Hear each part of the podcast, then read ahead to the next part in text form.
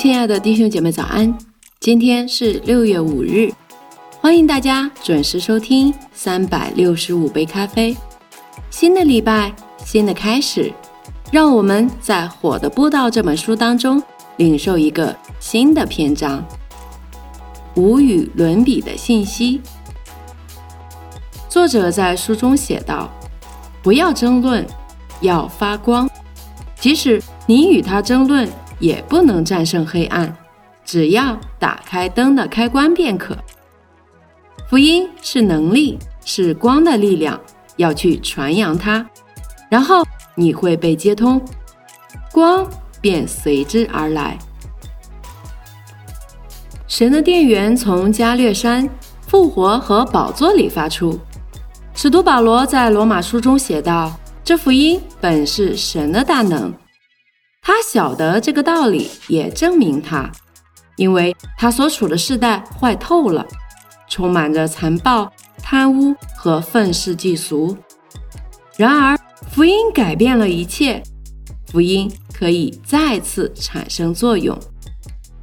让我们来看这个篇章当中的第一个主题：如何令大能的福音在世上释放。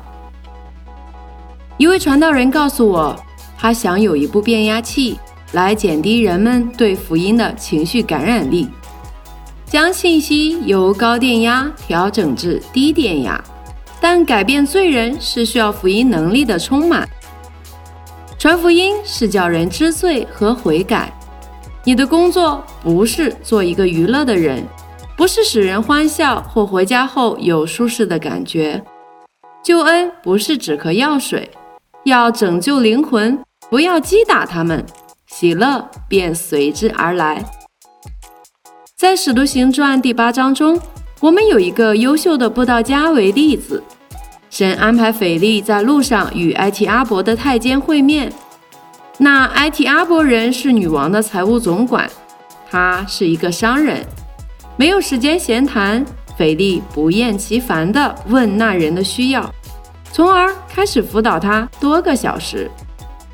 腓力知道那人的需要很简单，埃提阿伯的太监需要耶稣，救恩是每个人所需要的。腓力也抓紧他的需要，对他传讲耶稣。耶稣是每篇福音信息的开始和终结，是一切见证的阿拉法和俄美嘎。我们不是散播教义，不是推动宗教，也不是热烈分子。我们是基督的见证，他才是信息的根本。那耶稣传讲的是什么呢？耶稣是讲论他自己，在伊马五斯的路上，他与格留巴和他的朋友同行。凡经上所指着自己的话，他都给他们讲解明白。他的一切教训都回到自己的身上。举例来说。他离开拿撒勒后，便开展他的奇妙事工。路加福音告诉我们，耶稣有一天将要回来，并进入会堂。二十年来，他每星期都到会堂去。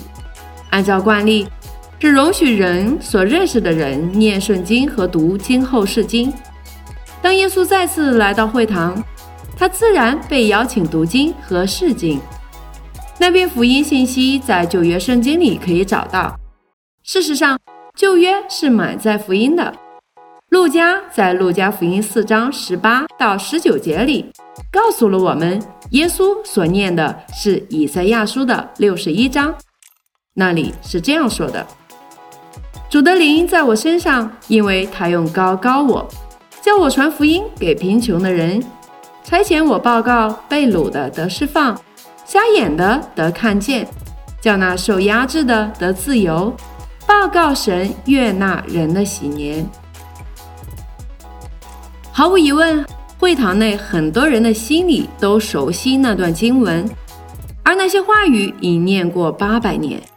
交还那卷书后，管会堂的人尊敬地拿起那卷书，并亲吻它，放在一旁，并把它遗忘了，直到下个星期。可是那书卷好像一枚炸弹。